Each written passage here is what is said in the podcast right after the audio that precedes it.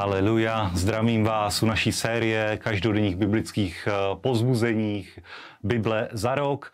A dnes se podíváme na další tři skvělá místa z Božího slova. Začneme knihou Přísloví, 5. kapitoly, 15. verš, kde Boží slovo hovoří o věrnosti vůči ženě, vůči manželce, že se máš kochat v ženě své mladosti.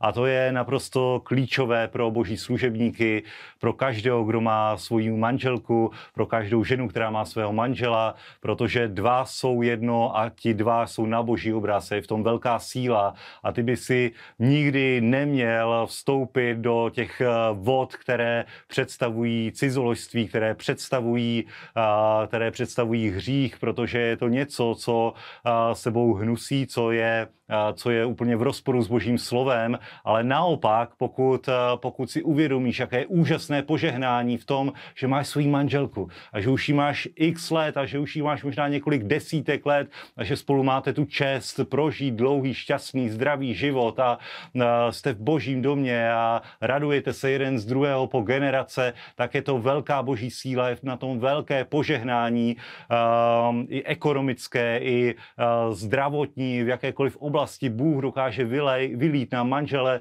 své požehnání a je vidět obrovský rozdíl v tomto, kdy lidi hledají, hledají nějakou potěchu, radost, eh, v mladší ženě nebo eh, v nějakém střídání partnerů. Je to naprosto něco, co Bůh nikdy nepožehná a možná je to s nějakým způsobem eh, populární v západní kultuře, ale uh, nikdy to nepřinese boží slávu. Vždycky v očích veřejnosti, v očích lidí, kteří se na to seriózně podívají, uh, je, v tom, je v tom výsměch, je v tom, je v tom něco, co uh, neodráží boží slávu. Možná Vypadá to zajímavě, vypadá to atraktivně z hlediska světa a jeho měřítek, ale eh, klíčem úspěchu a radosti je raduj se v ženě své mladosti, buď jí věrný a tehdy Bůh napřímí tvé stezky. Amen.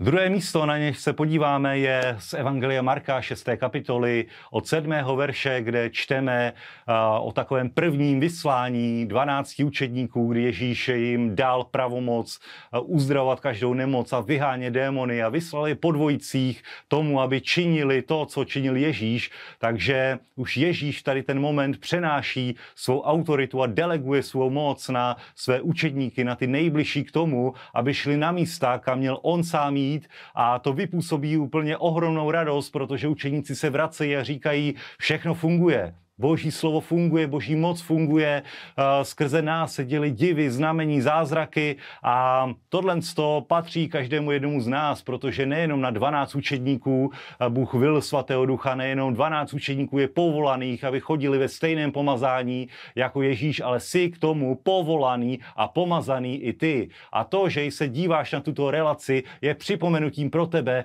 že ty máš tu stejnou moc, tu, to stejné pomazání, v jakém kráčel Ježíš. Ty jsi velmi velvyslanec Božího království. Amen. A to je úžasná věc. A ten příběh pokračuje takovým střihem a dostáváme se do uh, příběhu o Herodovi a Janu Křtiteli, o kterém víme, že ho Herodes dal nakonec setnout, ale proč se tak stalo, je najdeme o několik veršů výše, protože i, i sám Herodes byl dotknut božím slovem a rád s Janem rozmlouval, ale na rozdíl od lidí, kteří reagovali pozitivně na boží slovo, je uh, Herodes nikdy, nikdy uh, se neodvrátil od svého hříchu, nikdy uh, se neodvrátil od toho, co mu Jan vyčítal, a to bylo cizoložství, což nám provazuje do verše, do přísloví, o které jsme hovořili, ale uh, jednoduše to toho svedlo do toho extrému, že nechal setnout Jana Křtitele.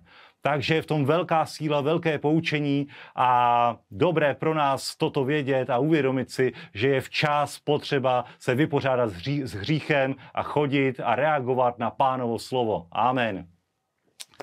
A poslední místo, které uh, navštívíme v naší relaci uh, pro dnešní den, je kniha Exodus, 29. kapitola a dále, uh, kde se hovoří o systému obětí, kde se hovoří o tom, jakým způsobem Áron a jeho synové měli přes přistupovat a před, přinášet jednotlivé oběti. A vidíme v tom, že ten systém byl geniálně propracovaný a možná pro lajka takový dosti složitý. A je dobré, že my si můžeme uvědomit, že skrze Ježíše Krista my máme přístup k trůnu milosti. A nejenom to, a tak jako Áron byl pomazaný, a to je velmi zajímavé v úvodu to, tohoto čtení, že bylo pomazané pravý lalůček jeho ucha, pravý palec a pravý palec u nohou na, ruky, na ruce a na, no, na noze.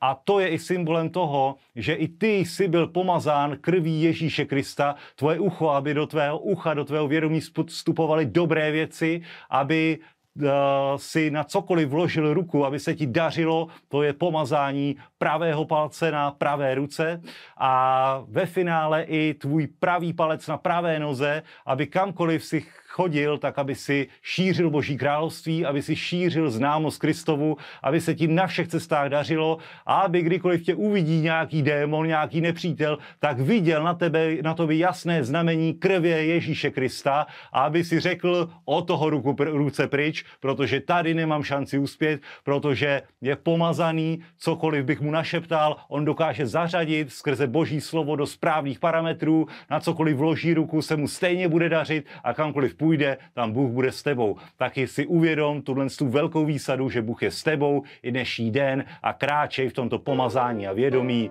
Buď požehnaný. Amen.